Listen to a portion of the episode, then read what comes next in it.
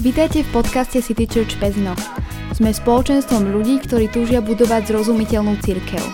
Cirkev, ktorá spája ľudí s Bohom a je domovom aj pre tých, ktorí nemajú radi cirkvi. Tak dámy a páni, priatelia a kamaráti, vítajte opäť pri našom podcaste. Tak ako ste počuli v úvode, moje meno je Robči a dnes tu mám opäť zás a raz e, zaujímavého hostia, e, nad ktorým som premyšľal dlhšie a chcel som ho sem zavolať, len to nebolo úplne jednoduché, ale podarilo sa to. Takže dnes tu mám pri sebe na rozhovor na mikrofone e, človeka, ktorý sa volá Jojo Brenkus, a.k.a. Jozef Brenkus, pretože sme sa bavili, že ako teda budem volať. Tak je tam nejaký pokus o prerod, takže to bude Jozef, ale mnohí ho teda poznáte aj pod to skrátko, že Jojo, takže akokoľvek. Ahoj, ahoj. Jozef, tak vítaj u nás. Ďakujem pekne. Čau. Uh, no, ak som povedal, že ty si teda, že zaujímavý človek, takže to ja hneď v úvode uh, chcem tak dať do pozornosti, že Jozef je človek, ktorý je misionár a bol nejaké také roky na misii v Indii. Uh-huh. Koľko to bolo rokov? 12. Fú. Mali sme tu Romana Lacha, ktorý bol, mhm. že 7, tak 12 to už je... To je jeden tínedžer. Aj že, tak by sa to dalo povedať. to je akože dosť veľa rokov, takže uh, ja sám som zvedavý, že, že čo akože sa dozviem dnes, lebo uh, mnohí majú Indiu ako, a keď som tu mal napríklad uh, Ivku uh-huh. z Integri, tak tá vravela, že India, že to je taká, že uh, buď ju ako miluješ, alebo nenavidíš. Presne tak. Ty pre, pre te, u teba predpokladám, že ju asi miluješ. Áno, áno. Ja no. by som to tak povedal, že Boh zlobil moje srdce pre Indiu, pamätám si na ten moment yes. a odvtedy to už bola jednosmerná cesta. No, super. No dobre, tak post, postupne sa akože dostaneme k tomu, len uh, vieš, tým, že veľa ľudí nepozná, tak uh, ja vždycky sa rád tak spýtam, že keby si mohol povedať, že kto to je Jozef Brenkus, tak čo by si povedal? Uh-huh. Tak e, bol som e, dieťaťom, ktoré vyrastalo v cirkvi, e, v kostolných laviciach, ako sa hovorí, ale bol bod, kedy sa ma Boh veľmi silne dotkol a bol som veľmi fascinovaný príbehmi ľudí, ktorí žili životom viery, ktorí zažívali Boha na úplne inom leveli, ako som bol ja zvyknutý a potom sme mali veľa príležitostí príjmať rôznych misionárov do našej rodiny a možno niektoré príbehy z toho misijného poľa povedali e, v zbore za kazateľňou, ale potom doma pri obede to bolo ešte také pozadie a rozšírené verzie príbehov a mňa to veľmi fascinovalo a vraval som si, že tak takýto život by som chcel žiť. Takže už od detstva som túžil byť misionárom, ale... Takže vlastne tak, niektoré deti, keď sú malé, snívajú, že budú smetiar alebo tak, lekár, doktor, tak ty si chcel byť misionárom. Áno, áno. Super. Uh-huh. Uh-huh. Ale potom, keď som mal 17 rokov, tak som bol pozvaný do takého uh, týmu misijného, krátkodobého a boli sme v bývalej Juhoslávii a tam, tam sa Boh veľmi silne dotkol a to už bolo také, také povolanie Božie, že toto je tá cesta, po ktorej mám ísť. Mm. Tak a ty si teda akože aj si niekde akože študoval toto, alebo si... Mm-hmm. Aha, kde? Áno, no práve na tej ceste, keď som bol v Juhoslávii bývalej, to bolo akurát tam ten vojnový konflikt a pamätám si, prišli sme do jednej reštaurácie a celá stena taká dosytkovaná od streľby a nám vravili, že, fú, že včera sa tu strieľalo, a takže bolo to také veľmi adrenalinové a vlastne sme slúžili ľuďom, ktorí, ktorí prišli o svojich rodinných príslušníkov a podobne. No, takže bolo to také náročné, ale práve tam som si uvedomil, že uh, páne, ja ti chcem slúžiť, ale ja potrebujem viac vedieť o tebe, potrebujem sa viac naučiť, aby som mal ľuďom čo dať. A teda bol taký jeden moment, keď sme sa modlili za jednu ženu a ona tak poprosila, že nech sa za ňu modlíme, že má ochrnutú ruku a si hovorím, že pane, ja som čakal, že možno niekto bude chorý na nádchu alebo tak a rovno príde pani s chromou rukou. A s jednou druhou dievčinou zo Spojených štátov, zo Sárov sme sa modlili za túto ženu, ona bola pred našimi očami uzdravená, začala hýbať tou rukou. A pre mňa to bol taký silný moment, že som si povedal, páne, keď ty si si ochotný použiť tínedžera, tak ja ti chcem dať všetko. A mm-hmm. som si povedal, že tak idem na biblickú školu. A teda som vyštudoval teológiu, misiu v Banskej Bystrici. a potom sa ten príbeh rozvíjal ďalej. Uh-huh. Mal si aj nejaké akože sekulárne zamestnanie ešte medzi tým, alebo niečo také? Lebo mnoho ľudí, ktorí buď sú misionári, alebo v nejakých evangelikálnych kruhoch, že pastori, alebo tak, tak častokrát uh, ešte si dajú taký exkurs uh, do nejakého zamestnania, že niečo robia. Áno.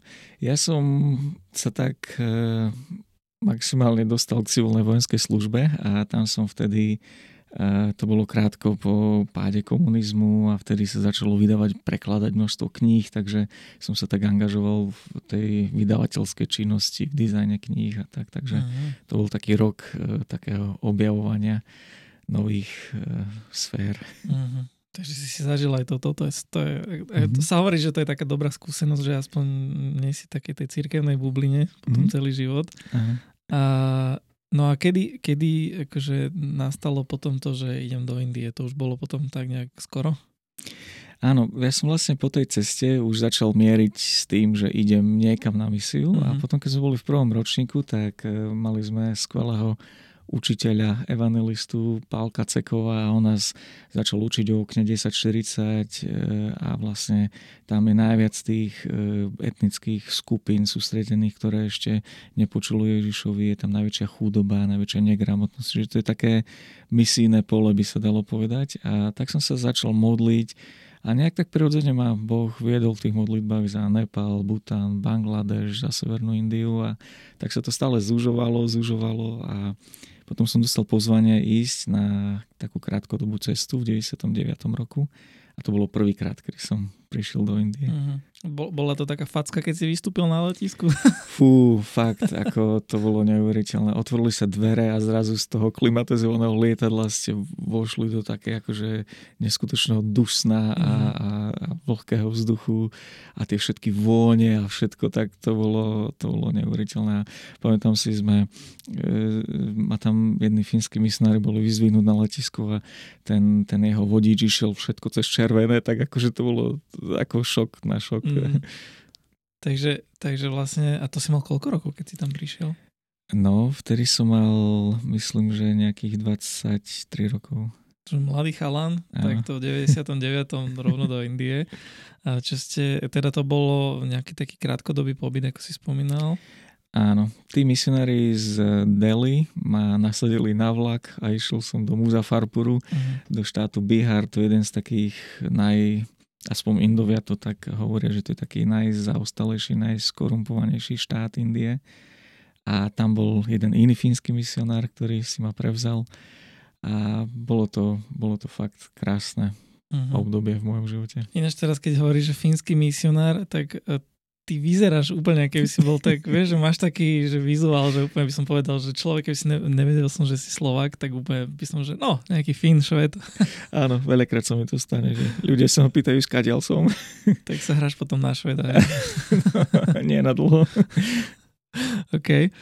A na tomto, na tomto krátkodobom pobyte, čo ste tam robili? Vystali ťa za týmto misionárom mm-hmm. a si sa tak nejak že zaučal, alebo čo sa tam dialo? Áno, paradoxne on odišiel navštíviť svojho syna do Číny, takže som bol v jeho dome sám, ale v susedstve bývali iní misionári na rodina a to bolo tak, že každý deň sa začal a nevedel si, ako skončí. Nič nebolo ako keby naplánované, mm. ale vždy ten deň bol úplne plný svedectiev, dobrodružstiev a, a na konci som vzdával Bohu vďaku, že je to, je to úžasné, čo sa v ten deň stalo. Uh. A mňa zaujíma, že teda, ja tiež som akože počul, že Indovia veľakrát, že ti povedia, že jasné, príjem zajtra vtedy, akože mm. jasné bude to mm. a ten človek nepríde, príde e, večer alebo na druhý deň, keď sa pýtajú potom, že čo, čo akože, však si mal dojsť, však som tu, hej, že čo chceš. Takže uh, akože, tak pôsobí to na mňa takže tak veľmi spontánne, ale že čo tam bola nejaká taká úloha alebo že cieľ. Áno. Tak v podstate pre mňa to bolo spoznať tú mm-hmm. kultúru, spoznať tú krajinu, vnímať, či to je to miesto, kde mám byť. A bolo tam veľa návštev. Pamätám si, keď sme prišli hneď na druhý deň, bol jeden veľký pohreb a zavolali nás na ten pohreb. Bola to zomrela mamka v rodine, ktorá mala siedmých synov, čo je v tom hinduistickom kontexte veľmi poženaná žena a má takú veľmi dôležitú úlohu, keď má toľko synov a teda hneď som spoznával rodiny, ľudí, mali z toho veľkú zabavu, jedli sme z banánových listov, sa servírovalo jedlo a boli tam taká lepkavá ryža, rôzne omačky, tak oni mi poriadne tej omačky naložili, tieklo mi to poza rukavy, po celých rukách, tak mali z toho úžasnú zábavu. Uh-huh. A tak každý deň niečo. Bol tam aj jeden taký detský domov v susedstve, tam som často chodieval. Potom veľa to je o vzťahoch. Mm. Tam mm. bola narodeninová párty a išli sme, dali mi taký kláves, e, malý synťačik s dvoma oktavami a mal som tam na ňom hrať, hrali mm. iba tri tóny naraz, takže trebalo byť kreatívnym. A stále Jednoduché melódie. Áno. A ako dlho si tam bol tento prvýkrát? To bolo 3 mesiace. 3 mesiace. Mm. No tak to sa dá aj také, že pokiaľ sa mi tam nepáči, tak akože v zásade celkom rýchlo idem akože naspäť a v tejto prvej fáze, keď si ako prvýkrát tam vlastne bol, Uh, bolo, to, bolo to ešte také, že ešte potrebujem, aby Boh zlomil to srdce vo mne, alebo už akože som bol, že je super, že tu chcem ísť. Áno. Presne ako hovoríš, bol tam jeden veľmi špecifický moment, pozeral som sa zo svojho okna a Videl som, ako jedni uctievajú slnko, druhí robia obrad s vodou a, a tretí moslimovia sa tam schádzali niekde do mešity a teraz som si uvedomil, aké to je, že každý niečomu verí, ale nie všetko vedie k väčšnému životu a, a k Bohu. A zrazu som si uvedomil, ako častokrát ľudia robia rôzne rituály, obrady, ale nenaplňa ich to a nemajú tú istotu toho, že ako bude vyzerať ich život po smrti. A to, to boli veľké otázky, ktoré som začal riešiť. A potom bol jeden taký moment, keď som videl sestričku a bráčeka a ten, to, ten chlapček malý mal pár mesiacov po narodení a dievčatko malo možno 4-5 rokov a sa o neho staralo a úplne v tej špíne tam ležal na zemi a som si uvedomil, že je tu, je tu veľa toho, čo Boh chce urobiť aj cez môj život v tejto uh-huh. krajine. A to mhm. bol taký bod, kedy som povedal, že páne, už mi len ukáž zvyšok, ako to spraviť a uh-huh. ja tu prídem. Čiže potom, potom nejakým spôsobom si sa vrátil na Slovensko a sa teda chcem spýtať, že aké to je vlastne potom rozbiehať misiu alebo teda nejaké takéto niečo a v de- koncom 90 rokov. Že teraz už mám pocit, že vieš, dnes už hoci kde si kúpíš letenku, ideš tam vtedy možno ešte nebola ani tá, také prostriedky na to, alebo neviem, však povedz, ako to, ako to prebiehalo áno, potom. Áno. Určite na Slovensku sme málo hovorili o misii, možno vôbec sme nehovorili o takéto zahraničnej misii. Bolo to obdobie, keď sme boli naučení príjmať bolo to krátko po období komunizmu, kedy sme si ani Biblie nemohli vytlačiť na Slovensku a jednoducho sme boli odkazaní na pomoc zvonku. A zrazu ten prerod, aby sme my boli tí, ktorí sa staneme požehnaním pre svet, tak to chvíľu trvalo. Takisto financie a podpora misie nebolo niečo, čo by sa častokrát propagovalo v zbore alebo o tom hovorilo z pódy. No a Ehm, ani církev samotná nevedela, čo so mnou spraviť. Ako vnímala to povolanie, rozpoznala, že mám ísť, ale teraz, čo teraz s tým? A tak ma poslali najprv na rok do Slovenska a povedali, že tak e, troška takej cest kultúrnej skúsenosti potrebuješ a keď sa osvedčíš, tak potom... Že začne najprv v malom, dobre, áno, tuto do áno. Slovenska, potom môžeš ísť tam, hej? Áno, a potom roku e, v Slovensku povedali, no dobre, tak e, uvidíme ako ďalej a bola akorát taká európska misijná konferencia v Bratislave a tam prišli zase vedúci z tej fínskej misijnej organizácie FIDA No a oni vravili, no tak ale to musíš aspoň rok absolvovať vo Fínsku, aby si mal taký misijný kurz po 5 rokoch teológie. Takže sme potom s manželkou išli na rok do Fínska a potom sme sa vrátili späť a sme si vravali, že tak už teraz odchádzame do Indie, ale možno niektorí zo Slovenska mali takú predstavu, že tak ale vo Fínsku to je taká dobrá ekonomická prosperujúca krajina, tam by ste si mali nájsť fundraising a tam získať tie financie na cestu. A oni nám zase hovorili, no ale tu vás nikto nepozná, tu sa nebudú modliť za vás tak e, verne, ako tí, ktorí vás poznajú od detstva, kde ste vyrastali. A tak teraz sme sa vrátili naspäť a to bolo také veľké svedectvo pre mňa a myslím si, že aj pre celú církev, že vyzeralo to, že aspoň rok budeme musieť chodiť po zboroch a, a hovoriť o tom, čo chceme robiť a tak motivovať ľudí k tomu, aby dávali a prešlo nejakých 6 týždňov Vlastne som za tých 6 nezdiel navštívil 6 zborov a mali sme nazbieraný, vyzbieraný celý rozpočet a teda mohli sme ísť. Čiže za nejaké tri mesiace od návratu z Fínska sme odchádzali. To znie easy potom. To bol Boží zázrak. To ako nie je také jednoduché a dnes si myslím, že to je o mnoho náročnejšie, mm-hmm. ale myslím si, že sme to potrebovali ako, ako my, ako rodina, mm-hmm. ale aj ako círke vidieť, že keď Boh za niečím stojí, tak on to zabezpečí. Aha. Ty si tam spomenul že s manželkou sme išli do Fínska a to Slovensko si spomínal, že tam som išiel sám. A tam niekde nastala svadba? Uh, áno, teda svadba nastala ešte pred Slovenskom. Ah, okay. To bolo veľmi zaujímavé.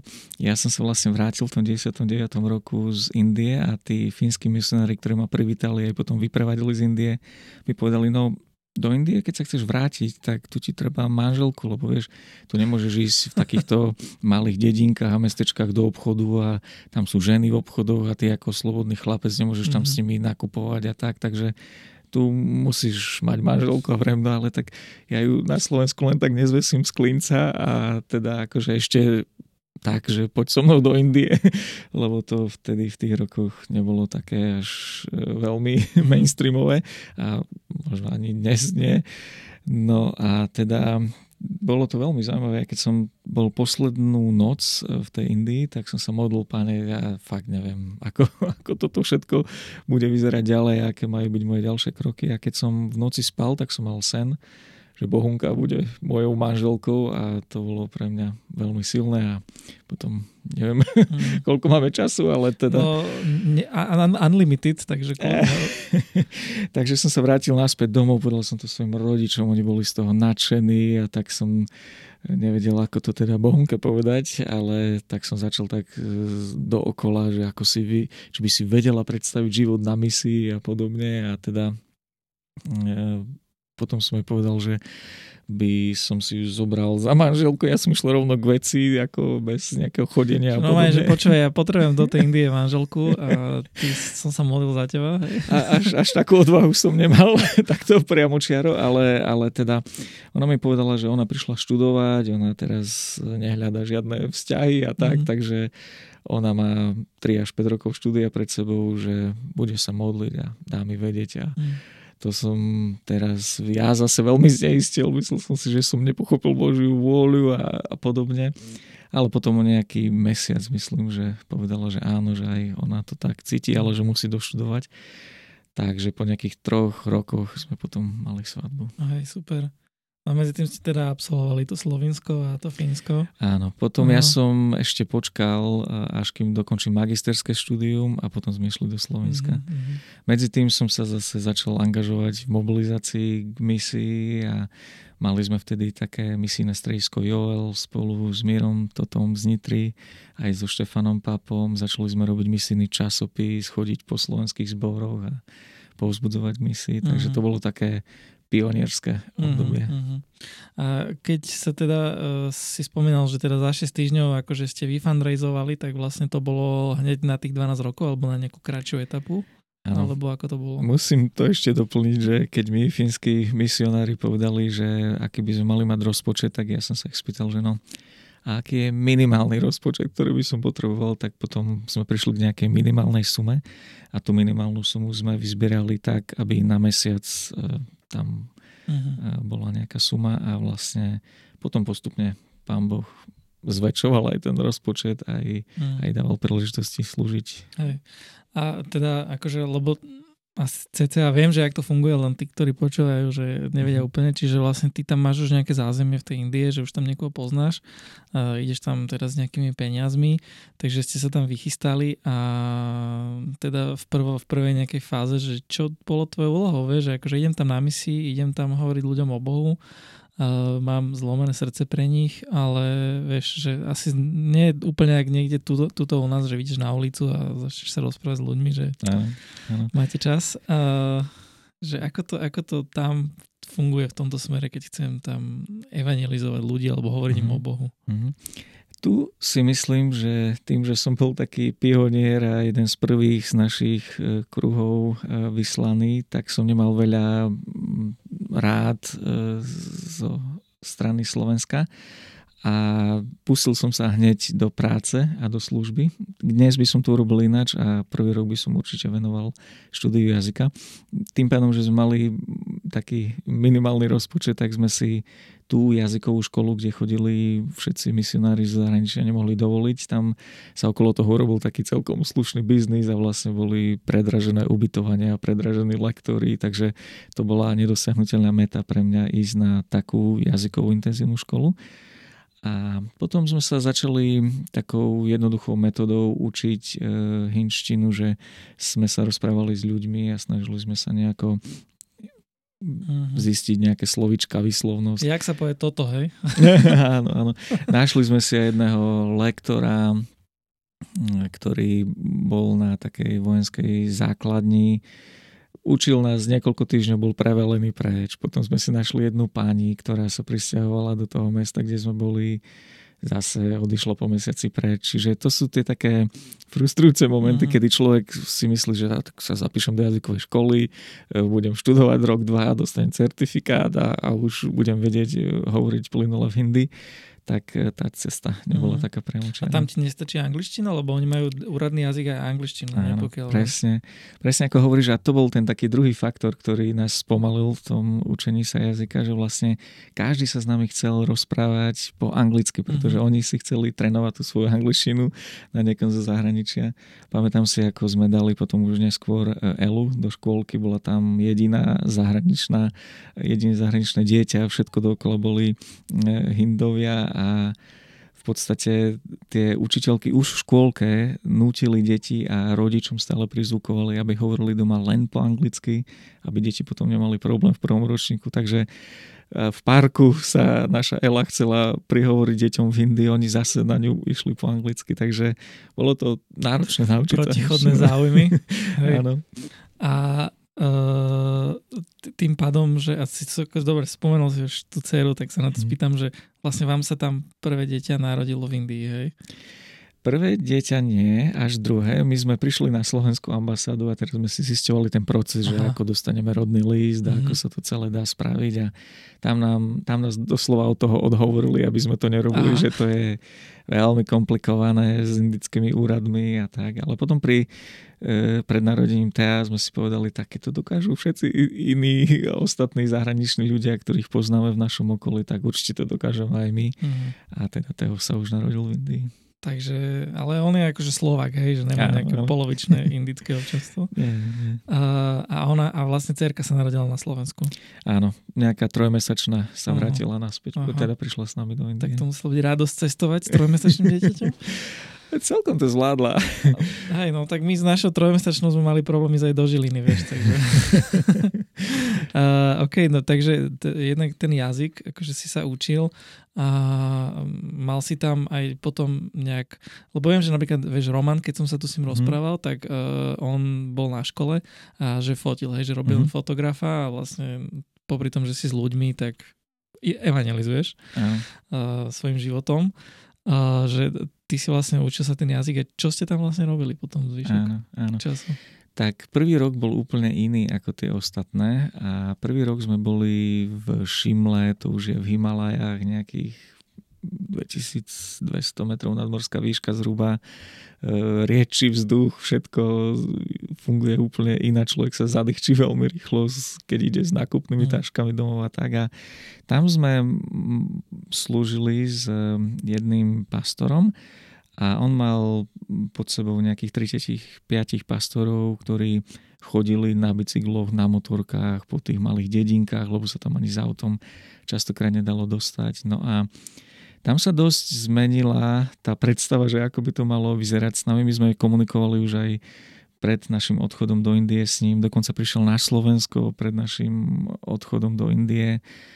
Ale po prvom mesiaci, ako sme tam prišli, nám povedal, že on potrebuje ísť do Spojených štátov na rok a teda nám odovzdal celú tú organizáciu, celú, celé to správcovstvo. A vlastne... Dostali ste kľúče od miešačky. Aha, no kľúče od miešačky a 35 pastorov Super. a v podstate sme robili také konferencie pre nich, vzdelávanie a snažili sme sa vlastne posúvať tú organizáciu mm-hmm. ďalej ten prvý rok. A boli ste, lebo už som sa na to vlastne pýtal, len sme to nejak nedokončili, že vlastne ste tam boli hneď, že ideme, ideme do tej Indie a budeme tu hneď, že toľko a toľko, alebo ste boli na nejakú kratšiu dobu a že potom sa prehodnotí, že či ostávame, či sa vraciame, alebo ako to bolo?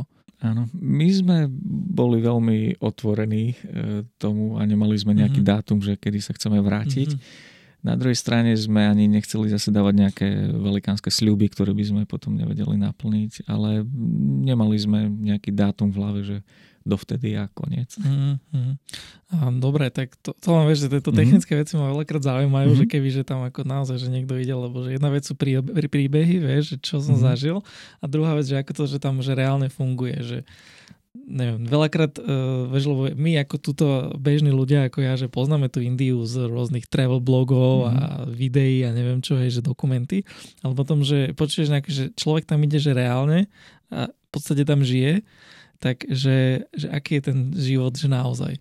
Čiže to ma zaujíma, že aký je tam ten život, že naozaj. Vieš, mm. nie z pohľadu turistu, ano. ale z pohľadu č- človeka, ktorý tam pracuje a ktorý tam nejakým spôsobom aj robí s ľuďmi. Aký ano. je život v Indii? Ano to je naozaj veľmi iné. Ako hovoríš, e, keď človek ide na pár týždňov, tak si povie, že to vydržím, to vytrpím, aj keď sa mi niečo nepáči, alebo, alebo s niečím nesúhlasím, tak si povie, že zatnem zuby a, a, a prejde to. Ale keď tam si na roky, keď tam máš zakladať svoju rodinu a žiť tam, tak zrazu to tak na teba doľahne, že mm. fú, tak toto nie je jednoduché. A v podstate, keď sme tam prišli do toho, keď sme išli do tých Himalaj, tak to bolo neuveriteľné. My sme v podstate, čo by som možno v dnešnej dobe odporúčil myslerom ísť tam, pozrieť sa na to konkrétne miesto, kde budú a mm. možno nejaké stratégie vyvinúť, že čo by som tam chcel robiť a podobne. My sme prišli do Himalají a tam sme podstate povedali tu sme a chytíme sa, čoho treba. Uh-huh. No a prišli sme tam v období dažďov, to nie je veľmi najlepšie obdobie na príchod. E, všade boli pliesne a tie domy vyzerali neuveriteľne a prišli sme do toho bytiku, ktorý nám pripravili na podnájom a e, v kúpeľni v záchode boli doslova ako keby mach na stenách, akože neskutočné pliesne, tak moja bonka mi hovorí, že no tak keď tu chceme bývať, tak toto všetko treba dať do poriadku, takže e, boli to také všelijaké začiatky, ale pán Boh nám vždy dal múdrosť e, ľudí do cesty a nejako sme sa vynašli, spomínam si, ako sme e, si už pripravili, teda to je to je to, že človek začne náražať na tú kultúru a, a myslí, že to funguje tak ako u neho doma, ale nie je to celkom tak. My sme sa pýtali toho majiteľa toho bytu, teda, že či si to môžeme nejako upraviť a že či môžeme teda vymaľovať byt a tak. Ne, ne, to tam nechajte, to tam chcem. a sme ubrali, že to na vlastné náklady si to akože kľudne akože zainvestujeme, ale že či to môžeme vymaľovať. A on že jasno, jasno, kľudne. A tak sme tam akože nanosili stavebné materiály, všetko. A on sa potom zľakol, akože čo s tým ideme robiť. A tam v Indii sú také všelijaké zákony, že keď tam niekto dlho býva a investuje, tak potom si začne robiť nároky na to, že to je jeho a podobne. Takže nás poslal, že radšej nie, radšej choďte preč, tak ale potom sa nám otvorilo veľmi krásne iné bývanie, takže všetko išlo tak e, s Božou pomocou. Mm od jedného. Ale druhého. potom akože kúpili ste asi nejaké sávo a ten mach ste dali odtiaľ preč, hej? áno, áno, Bonka hneď v prvý deň vyšla a nejaké pekné závesy kúpila. Ona, ona vie urobiť z ničoho niečo a domov, takže mm-hmm. to je taká silná stránka. A prepáč ešte, že jak, jak sa volalo to mesto v Himalajách? Šimla. Šimla. Mm-hmm. Píše sa to? S-H-I-M-L-A. Dobre, chcel som si to rýchlo, rýchlo pozrieť uh-huh. akože na, uh-huh. na Google mapách, že kde to je, lebo vieš, uh-huh. veľakrát, keď ľudia rozprávajú, že, že uh-huh. tu a tu som bol, tak si to uh-huh. tak predstavím na tej mape je to neuveriteľné, úžasné kopce a neuveriteľné, ako v tých kopcoch tie domy dokážu stať. Keď, keď ideš z diálky a večer svietia tie svetla v tých domoch, tak to vyzerá ako nejaký mrakodrap, ako keby, mm-hmm. ako keby si mal pred sebou 40 poschodovú budovu. Alebo ako dlhé diely v Bratislave. Napríklad. Aha.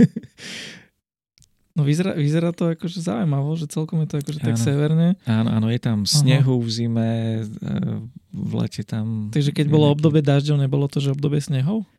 Nie, nie, to je po takom veľkom období sucha, potom príde obdobie mm-hmm. dažďov a, a potom potom je také to najkrajšie obdobie je asi ten september, oktober, november a potom príde zima. Mm-hmm.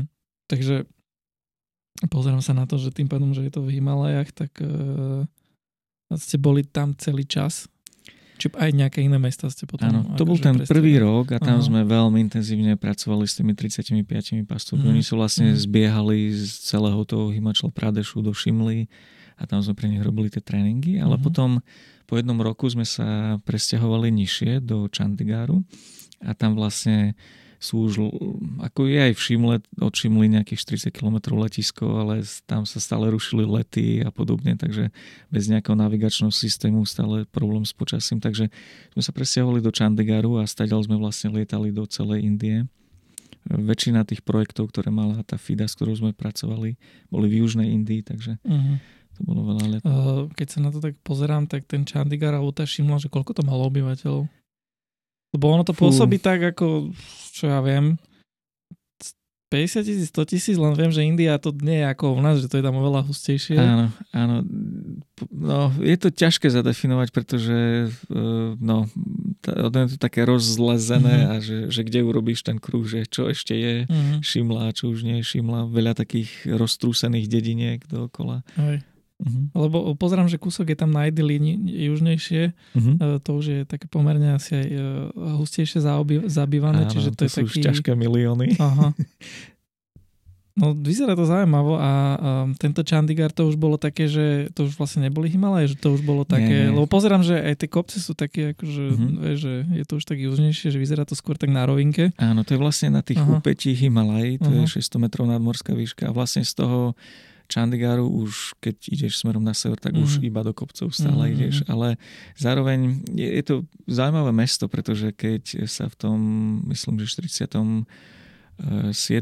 roku oddeľoval Pakistan od Indie, tak e, vtedy nejak, e, neviem, či to bolo Pešavari alebo ktoré mesto, sa stalo súčasťou Pakistanu a teda francúzsky architekt Corbusier naplánoval celé toto mesto. A je to neuveriteľne urobené mesto. V podstate máš také sektory a ten má možno 1,3 krát 1,3 km. Vyzerá to tak americky. Presne, presne. A vlastne tá pointa bola, že v každom sektore bude veľký trh, že tam bude škola, že tam bude nejaká, nejaký lekár uh-huh. a mhm. vlastne všetky tie veci, ktoré potrebuješ pre ten každodenný život.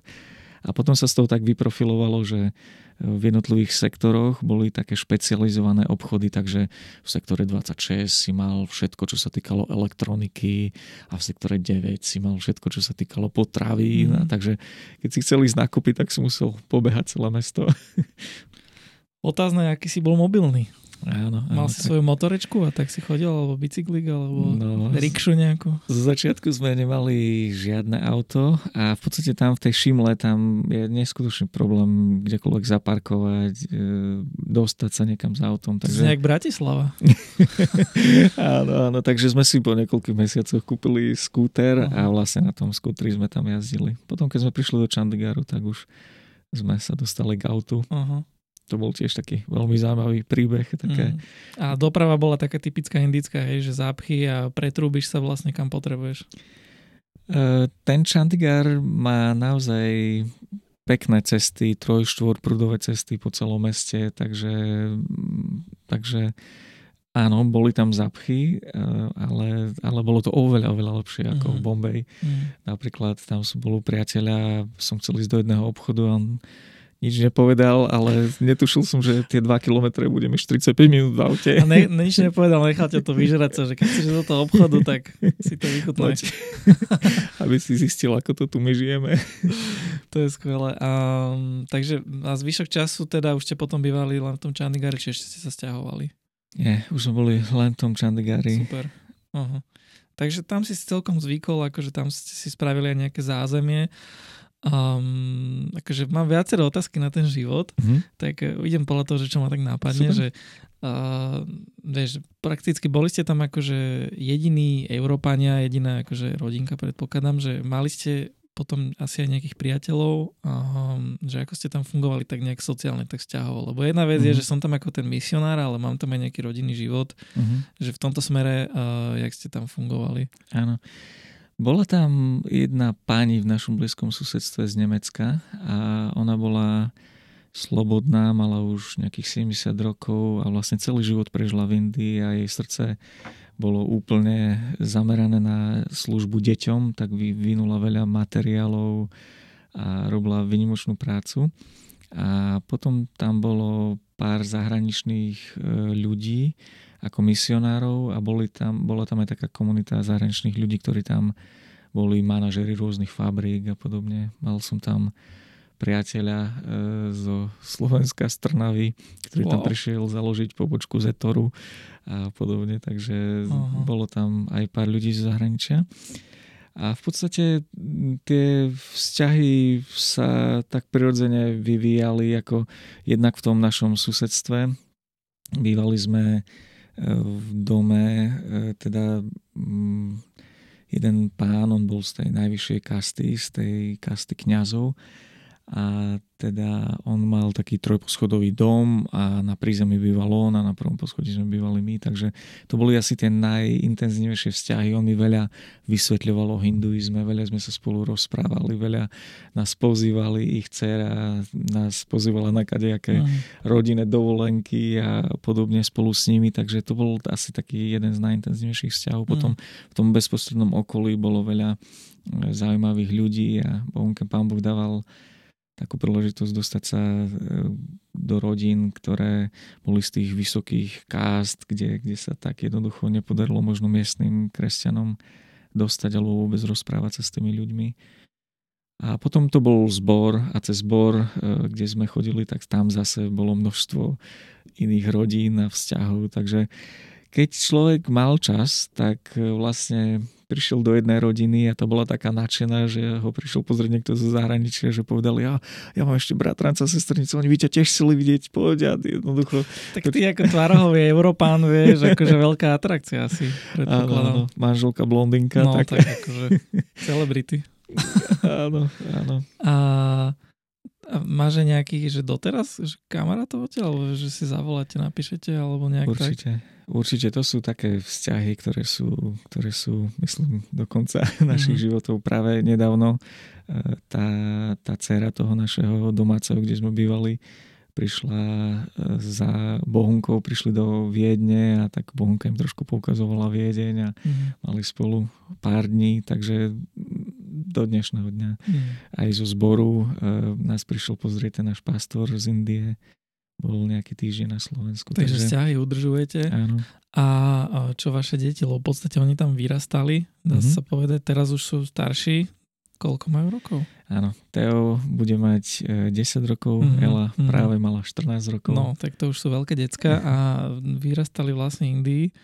Uh, jak sa tam im, akože asi deti to neviem, že už keď tam vyrastajú, že asi to neriešia, alebo ako to je, že... Áno.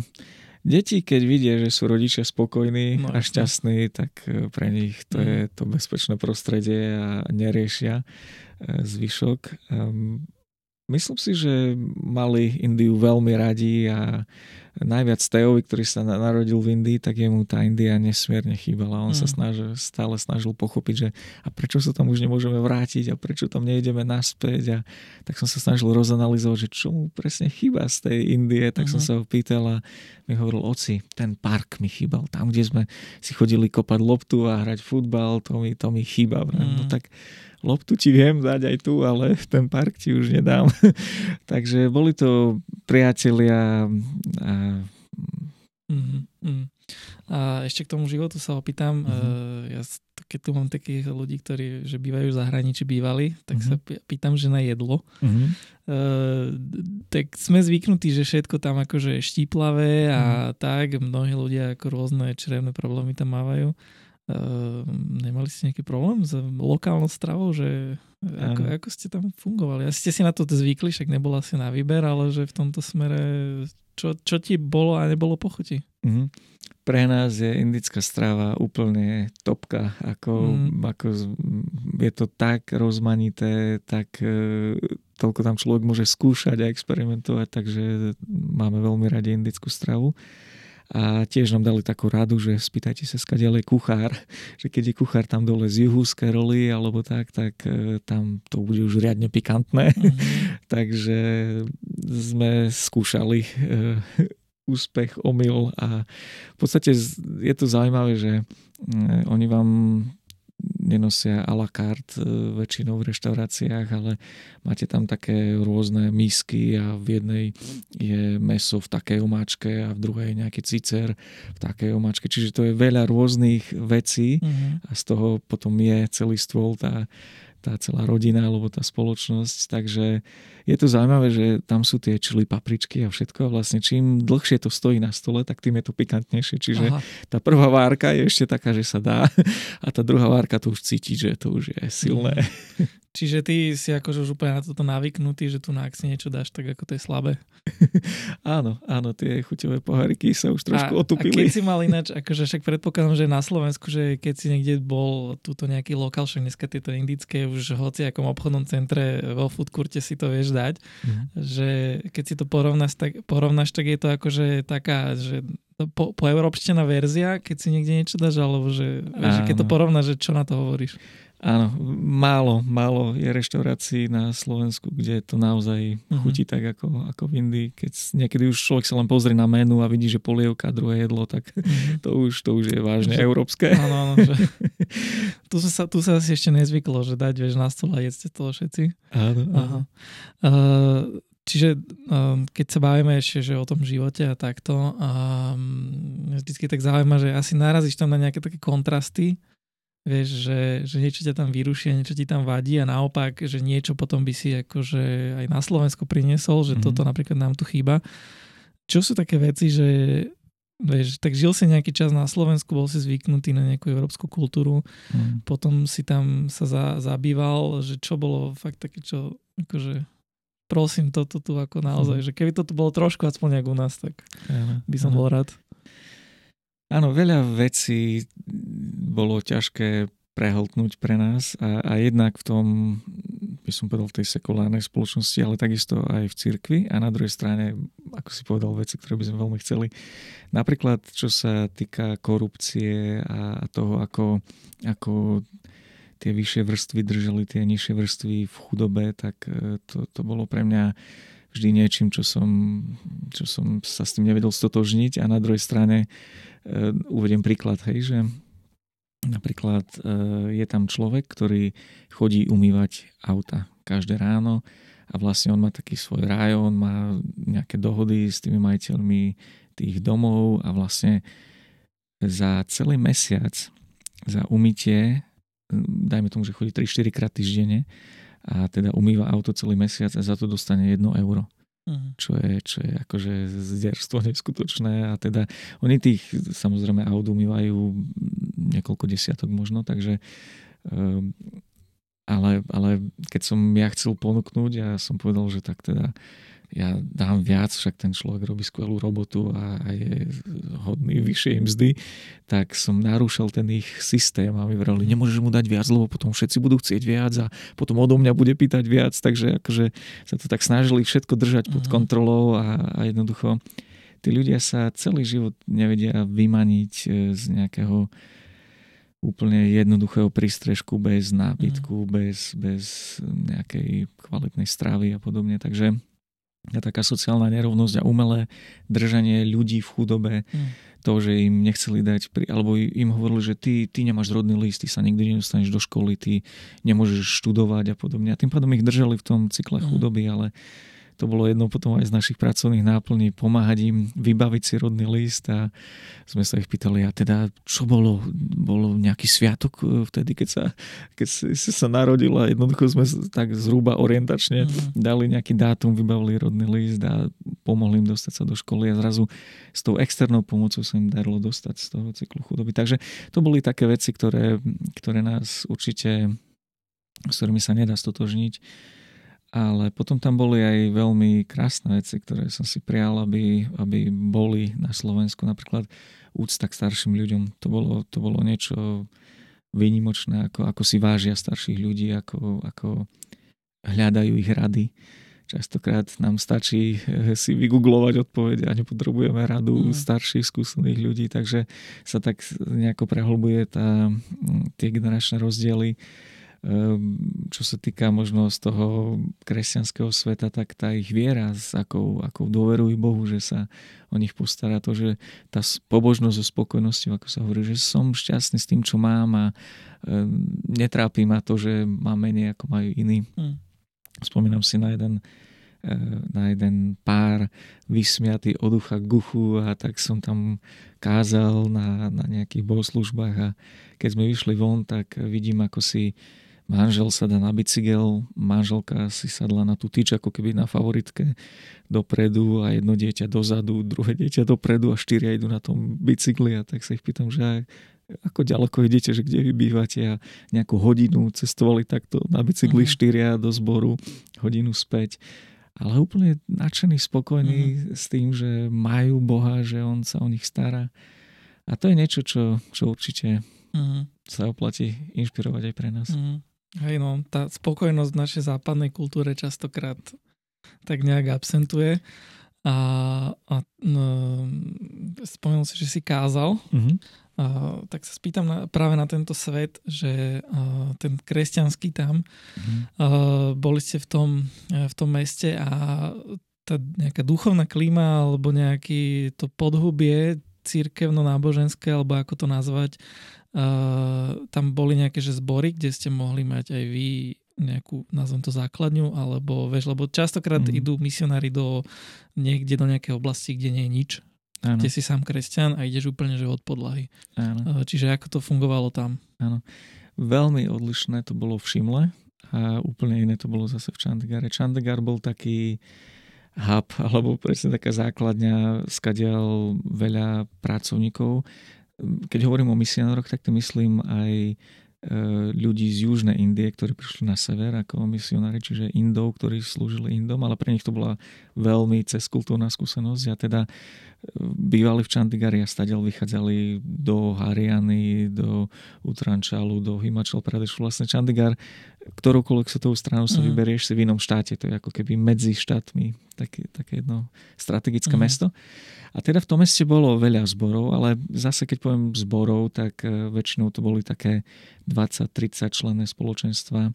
Častokrát to boli, nechcem to nejako handlivo nazvať, ale ako rodinné biznisy, hej, že, že otec bol kazateľ a potom po ňom jeho syn bol kazateľ a, a tak ďalej, že sa to mhm.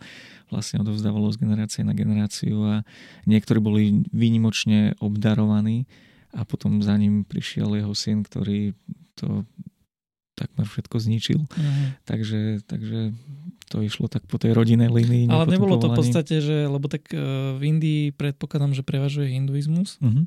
Potom asi nejakí moslimovia. Áno. A potom nejaká veľmi malá skupinka kresťanov. Áno, áno. A že nebolo to, že čisto nejaké hinduistické mesto. Alebo Nie. tak, že by tam niečo prevažovalo? Áno, tak určite hinduizmus tam bol dominantný mm. a, a v podstate mm, pre Indov je to tak ako keď že som Slovák, hej, tak uh, oni, oni majú takú predstavu, že keď si kresťan, tak to tvoje sveté mesto je, ja neviem, Rím alebo uh-huh, tak a, a to je tá tvoja identita. Hej. Čiže pre mňa ako hinduistu je, je toto moja zem a, a teda moje náboženstvo ma identifikuje s touto krajinou uh-huh. a mhm. teda keď sa staneš kresťanom, tak si sa zriekol svojej národnosti, Jasne. si sa zriekol uh, tej svojej identity a, a už máš tú svoju zem uh-huh. niekde, niekde v Ríme alebo kdekoľvek. Okay. Takže, takže áno, ale väčšina z nich teda, keď sa spýtaš, že kto si, tak tá národnosť a náboženstvo ide ako keby ruka v ruke. Do veľkej miery ťa definuje. A uh-huh. je to tam nejaký že problém byť kresťanom? Vieš, že, alebo uh-huh. že ty v podstate že hovoril si ľuďom o Bohu a na konci dňa očakávam, že človek príjme Krista do svojho srdca. Uh-huh. A že je to tam nejaký problém, keď toto niekto tak vyzná a stane sa to? Je tam ano. prenasledovanie ano. alebo je tam sloboda? Ano. E, záleží to od miesta k miestu. Ako keď sme tam prišli, tak bolo veľmi silné prenasledovanie v Orise, e, v jednom štáte trošičku južnejšie od nás. A väčšinou sa to vyvrbí na nejakom festivale alebo na niečom. Oni sa tak snažia vzájomne rešpektovať tie svoje sviatky. Hej, že teraz je veľký hinduistický festival, tak e, hinduisti to prevezmú v celom meste a, a oslavujú ten festival a potom rešpektujú, že teraz je Veľká noc, tak teraz, teraz kresťania prídu všetci do zboru a podobne a vedia, že to je ich fest, mm-hmm. alebo ich sviatok alebo tak. A práve tam v tej Orise počas jedného takého kresťanského sviatku zašlo prenasledovanie, pozatvárili ich v kostoloch, zapálili kostoly a jednoducho ľudia začali utekať do lesov a myslím, že množstvo, množstvo kresťanov žilo dva roky v lesoch, sa skrývalo, mm. sa neodvážili prísť naspäť domov a teda to bolo také silné prenasledovanie v tej dobe Ehm, ale takisto to prebiehalo aj medzi samotnými rodinnými príslušníkmi. Keď sa niekto rozhodol, že chce nasledovať Ježiša Krista, tak e, tá vlastná rodina robila veľký tlak. Uh-huh. Boli ho schopní vytlačiť, vydediť, e, zriesť sa ho úplne, že ty už nie si môj syn, uh-huh. nie si mhm. moja dcéra. Keď chceš ísť za Ježišom, tak viacej ťa nepoznáme. Takže v hinduizme je to také podobné ako v islame, vieš, že tam si v islame ako vyslovene odpadlik. Uh-huh. A je to podobné. Určite, určite. Uh-huh. Ten, ten sociálny tlak je veľmi silný, komunita veľmi tlačí. V podstate, keď e, v hinduistickej rodine sa obratí jeden člen rodiny, tak e, tá komunita je schopná vytlačiť aj otca, mamu a celú širokú rodinu preč uh-huh. stadial. E, takže, takže radšej tá rodina vytlačí toho jedného člena, uh-huh. aby, aby tam mohli zostať. Hej. No a tým, že tvoja hlavnou úlohou bolo v podstate toto, aby nastalo, aj, že človek mm. naozaj vyzná, mm. že uh, teda nie je to akože úplne v tvojej moci, ale si ten Boží nástroj v Božích mm. rukách, cez ktorého Boh pôsobí na mm. ľudí a, a, a teda cieľom je naozaj, že privádzať ľudí k Pánu Bohu. Um, ako to tak nejak vnímaš, že ako to tam šlo v tomto smere? Mm-hmm. Išlo to ľahko, ťažko? Áno, áno. My sme si uvedomili, že oveľa efektívnejšie ako nám hovoriť ľuďom evanelium je vyškoliť ľudí, aby vedeli oni povedať evanelium, lebo boli tam všelijaké postranné úmysly, keď vidia bielú mhm, kožu, mm, tak vlastne si povedia, fú, ten mi niečo dá, alebo keď sa... Veľa ľudí má takú predstavu, že príjmem Boha a dostanem za to nejakú odmenu. A, a niekedy e, tomu hovorili aj rýžoví kresťania, hej, že, že, vlastne dostali nejakú rýžu v minulosti alebo dostali bicykel alebo niečo a neskutočné množstvo ľudí verí tomu, že to tak je dodnes, hej, že sa stanem kresťanom a budem mať z toho výhody. Takže keď sme my zvestovali Evangelium, vždy to bolo také na dlhé lakte a tie postranné úmysly tam boli všelijaké. A uvedomili sme si, že oveľa efektívnejšie je vystrojiť ľudí, ako dobre povedať Evangelium a urobiť im platformu, urobiť im priestor na to, aby to mohli robiť. A teda založili sme taký detský klub, dali sme tým študentom, kde som učil na biblickej škole, nástroje do rúk, aby, aby vedeli vojsť do komunity, aby vedeli niečo prospešné urobiť v tej komunite. A, a zrazu za krátky čas e, tam bolo 70 ľudí v zbore, ktorí, ktorí prijali Ježiša do svojho srdca za chvíľu vznikol druhý zbor, tretí zbor, štvrtý zbor, sa to začalo veľmi rýchle šíriť. Takže hmm. stále tá stratégia je dôležitá a potrebujeme sa pýtať Boha, ako, ako môžem tu priniesť evanelium tak, aby, aby to išlo hmm. rýchlým spôsobom. Keď sa to tak darilo, nemal si aj nejaké tlaky? Akože, ja neviem, nazvem to, že či už duchovné, alebo nejak tým, že si v hinduistickej krajine, tak z tohto smeru. Áno. Určite tie tlaky tam boli veľmi silné a v podstate tie posledné dva roky, ako sme tam boli, tak uh, už, už to bolo také, uh, že v podstate um, pamätám si, ako prišiel ten riaditeľ biblickej školy, kde som učil za mnou a pýtal sa ma, že či môže rýchlo, rýchlo za mnou prísť a nejaké dve hodiny na skútri išiel ku mne cez dážď, prišiel celý vyklepaný a hovorí mi, že, že ho spovedali na policii a po, po tom, ako sa... On nevedel, o čo vlastne ide, že stávala sa veľká budova biblickej školy a nevedel, či to súvisí s tou stavbou, alebo čo od neho vlastne chcú a potom po nejakej pol hodine zistil, že vlastne sa pýtali na mňa a teda chceli vedieť, prečo som tam a čo tam robím a, a či som nejakých ľudí obratil z hinduizmu a podobne a teda tam sa niekde spustil nejaký proces vyšetrovania a to trvalo tie posledné dva roky, takže boli sme často predvolávaní na policiu Mm. a priatelia, s ktorými sme pracovali, spolupracovali, oni boli predvolávaní na policiu, takže bolo to také Mhm. náročnejšie. Bol to potom aj dôvod, že prečo ste už odišli, alebo... Áno, áno, myslím si, že potom to vyústilo do toho, že sme boli vyhostení z krajiny. Mhm. Mhm. Čiže normálne vás akože vypoklonkovali, že dojde, nie? Áno, áno, teraz sme Mhm. na čiernej listine. Aha. Takže už nejaký návrat do budúcna asi nehrozí.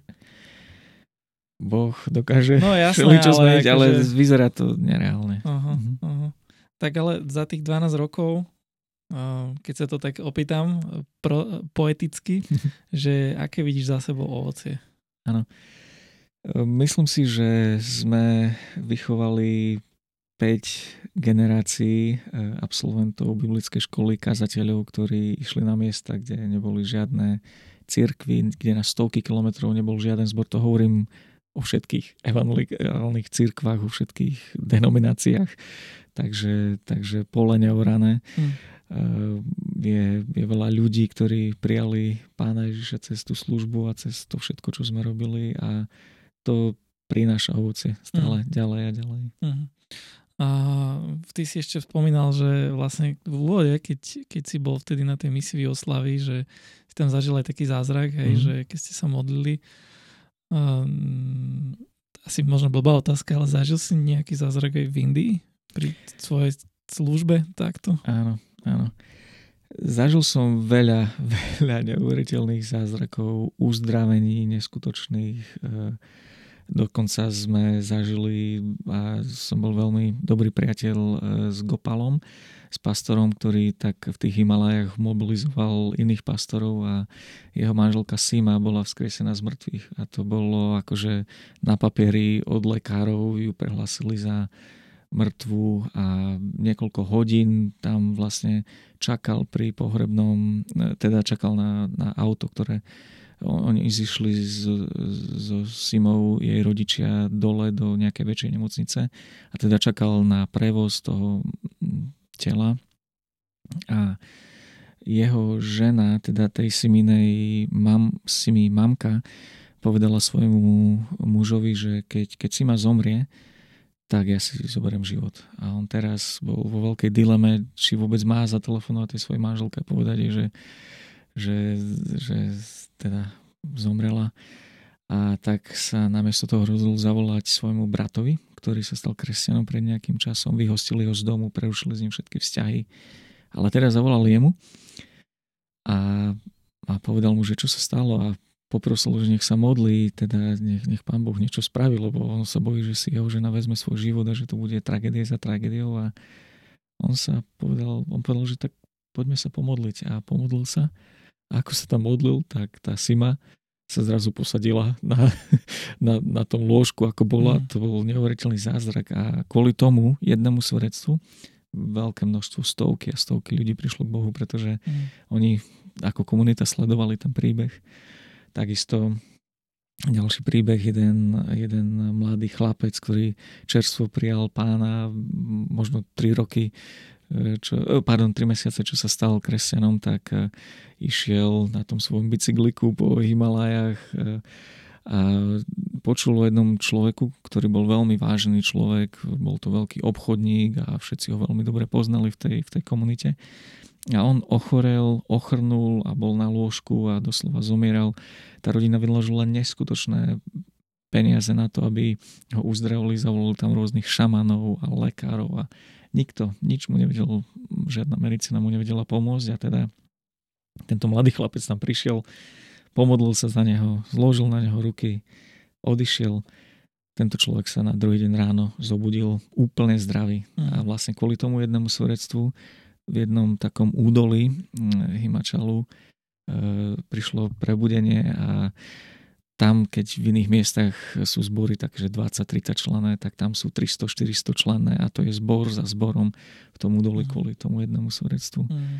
Takisto iný priateľ, pastor Kundan, e, bol prenasledovaný v tej svojej komunite a ho vytlačali von, pretože tam zakladali zbory, robili veľmi dobrú prácu a ten človek, ktorý bol najviac proti nemu, tiež jeden taký bohatý človek, e, vplyvný, tak si povedal, že ho, že ho country. A tam sa to dá tak jednoducho, keď na tých motorkách vy malé chodíte, tak vás len tak s autom vytlačí do tej priepasti a nikto nedokáže. Uh-huh. Či ste stratili kontrolu nad motorkou a, a jednoducho tam sa to skonštatuje, zomrel uh-huh.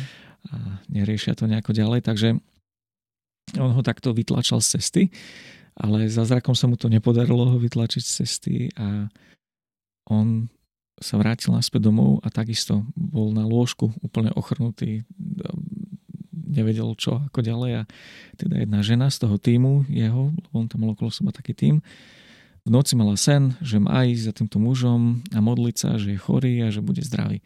No ona prišla do tej rodiny, zaklopala nesmelo ráno na dvere a teda myslela si, že zase nejaká nádcha alebo niečo, že taká nejaká nemoc, že bude skladať ruky a bude uzdravený, ale tento muž sa nevedel pohnúť, bol úplne ranený mŕtvicou a teda ona sa za neho pomodlila a tento človek bol uzdravený a, a zrazu sa z toho veľkého prenasledovateľa stal človek, ktorý otváral dvere do tej komunity a povedal, no ja tu mám takú také ako dve, tri garáže vedľa seba, ale to keby sme tam akože tie priečky vyborali, to by z toho mohol, mohla byť aj pekná modlitebňa, tak im daroval tie priestory a jednoducho im potom otváral dvere. Takže mm. Veľa neuveriteľných svedectví. Mm. Asi by sme si mohli hovoriť asi príbeh dlhšie, no.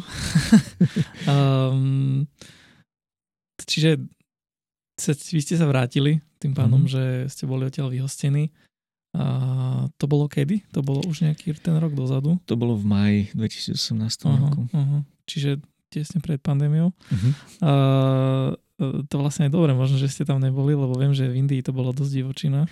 Áno, áno, tam vlastne mali také všelijaké opatrenia, že, že vlastne nemohli vychádzať áno, z domu áno. na ulice, kupovať si veci, takže vojsko malo zabezpečovať dodášky, jedla do domov a podobne, takže no, mm. bolo to kruté. Mm.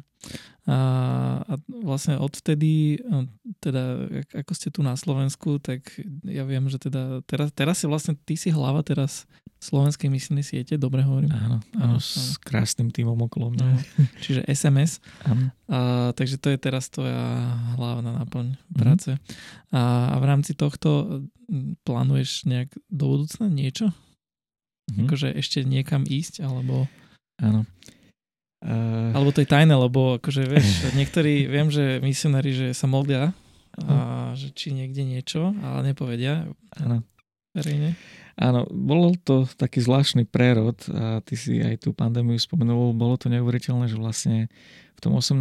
roku ja som netušil, že už sa do Indie nebudeme vedieť vrátiť a niekto nám daroval tablety a veľkoplošné obrazovky, server plný s lekciami a podobne. Ja som to donesol do tej biblickej školy a netušil som teda, že, že za mesiac odídem a už sa nikdy nevrátim, ale to všetko tak pán Boh predpripravil na to, aby sme potom mohli začať e, digitálne pokračovať ďalej a učili sme vlastne ďalšie 4 roky v Indii.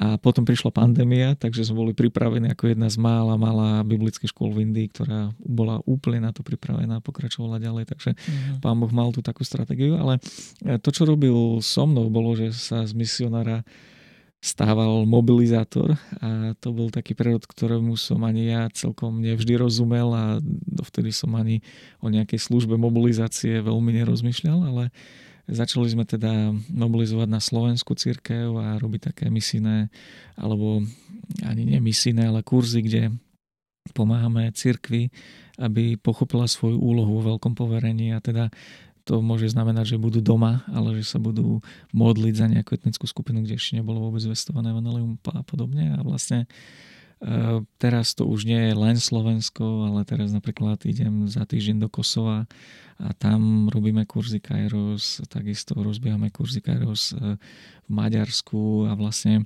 eh, v rámci Európy mobilizujeme církev k tomu, aby vysielala misionárov. Som veľmi rád z toho, že, že vlastne z toho prvého kurzu, pilotného kurzu Kairos, ktorý sme mali na Slovensku v 2019 roku v auguste, tak e, sú už traja ľudia na rôznych miestach, na misii v Ázii a podobne, takže, e, takže ten kurz je naozaj mobilizačný kurz a, určite ja som, ja som to jedného času spravil tak, že som podpísal prázdny papier pred Bohom a som povedal, páne, čokoľvek si ty povieš, že je moja pracovná naplň, tak to bude moja pracovná naplň, ja to podpisujem a ja som tu pre teba. Mm.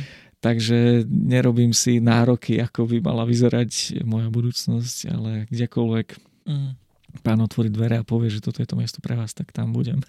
Takže momentálne teda žiješ víziou mobilizovať ľudí na Slovensku, aby Áno. vlastne odchádzali za hranice, prípadne boli doma a teda zvestovali evanelium. Áno. No to je super, ale to je vlastne úloha církvy, takže uh-huh. v tom ti veľmi žehname, Ďakujem, aby sa to dialo. E, no, akože, jak som to spomenul, že vedeli sme sa dlho mhm. rozprávať, uh-huh. ale tak, aby to bolo akože aj stráviteľné na jedno počúvanie, ten uh-huh. rozhovor, uh, tak ešte ti dám nejaký priestor, ak máš na záver možno niečo, čokoľvek, tak nech sa páči, neviem, uh-huh. povedz. Veľmi by som vás chcel povzbudiť, eh, aby ste si eh, vyhľadali, kedy a kde najbližší kurz Kairos. Eh, myslím si, že je to niečo, čo zatrasie vašim životom a tak ako v môjom prípade to bolo, ja som študoval teológiu 5 rokov, bol som na misii 12 rokov, ale keď som potom v tom 2018 roku prvýkrát absolvoval Kairos, tak som sa chytal za čelo a som si hovoril, ako je to možné, že toľko krásnych vecí a toľko súvislostí som v Božom slove práve z pohľadu tej misie nevidel. A teda práve sme skončili jeden kurz tu v Bratislave včera a tak vás pozývam k tomu, aby, aby ste mm. navštívili takýto kurz a Boh určite urobí niečo vzácne. Mm. Vieme si aj kliknúť niekde nejaké info ďalšie? Áno, áno, napríklad na bit.ly lomitko kurzy pomlčka SM, kurzy Simply Mobilizing uh-huh. alebo simplymobilizing.org a tam sa cez Slovensko preklikáte na aktuálne kurzy a takisto uh, spúšťame našu stránku slovenská misina sieť.sk. Uh-huh. Tam o tom tiež určite bude. No super, tak e, to sme veľmi radi, že táto služba, že funguje, že sa to do, dobrým smerom vyberá, že sa to dobre rozbieha. Určite ti radi spravíme aj v tomto smere e, promo. Konec koncov aj ten Kairos sme u nás v zbore e, celkom propagovali, takže aj, áno, aj tam niektorí ľudia od nás boli, takže áno. to som rádi, že to bolo uh, takým dobrým časom. Uh, dobre, tak asi z tohto všetko. Ja ešte na záver vždy dávam takéto informačné kolečko, okienko, kde aj vás, ktorí nás počúvate, rád odkážem jednak na náš web a pezinok.citychurch.sk a takisto na naše sociálne siete, kde teda nájdete aj viacej info o našom zbore. Uh, veľakrát to spomeniem aj teda, že stretávame sa vždy v nedelu o 10. v Pezinku na Holby 87, čiže ak budete mať čas alebo chcieť, tak určite radi vás privítame, určite príďte. Konec koncov aj ty si raz u nás kázal v zbore, ešte Aha. dva roky dozadu, tuším v lete. Čiže um, človek nikdy nevie, možno prídete, možno akurát tam bude jojo kázať, takže um, to je jedna vec. Ďalšia vec, uh, ak, ak sa vám toto, toto páčilo, tak uh, budeme radi, ak uh, pošlete tento podcast niekomu ďalšiemu, že teda počul som toto, páčilo sa mi to, vypočuj si. A bude to určite aj pre nás takou spätnou väzbou, keď sa to ďalej dobre šíri. A takisto vás pozbudzujem do toho, že nám kľudne napíšte, či už cez sociálne siete alebo na webe máme kontakt, ak sa vám niečo aj páčilo, alebo prípadne aj sa nepáčilo, my sme otvorení aj spätnej väzbe kritickej, lebo aj tá primárne posúva dopredu, takže akokoľvek sa rozhodnete, a takže no, z mojej strany už vlastne naozaj všetko. Uh, Jozef, ja veľmi ďakujem, že si si našiel čas. Ja ďakujem krásne za pozvanie. Že sme sa mohli takto dobre porozprávať. No priatelia a s vami uh, sa počujeme, verím tomu, že už na budúci mesiac, uh, verím tomu, že sa opäť podarí niekoho zaujímavého k nám do podcastu pozvať. Uh, majte sa krásne. Ahojte. Ahoj. Go, go, go, go.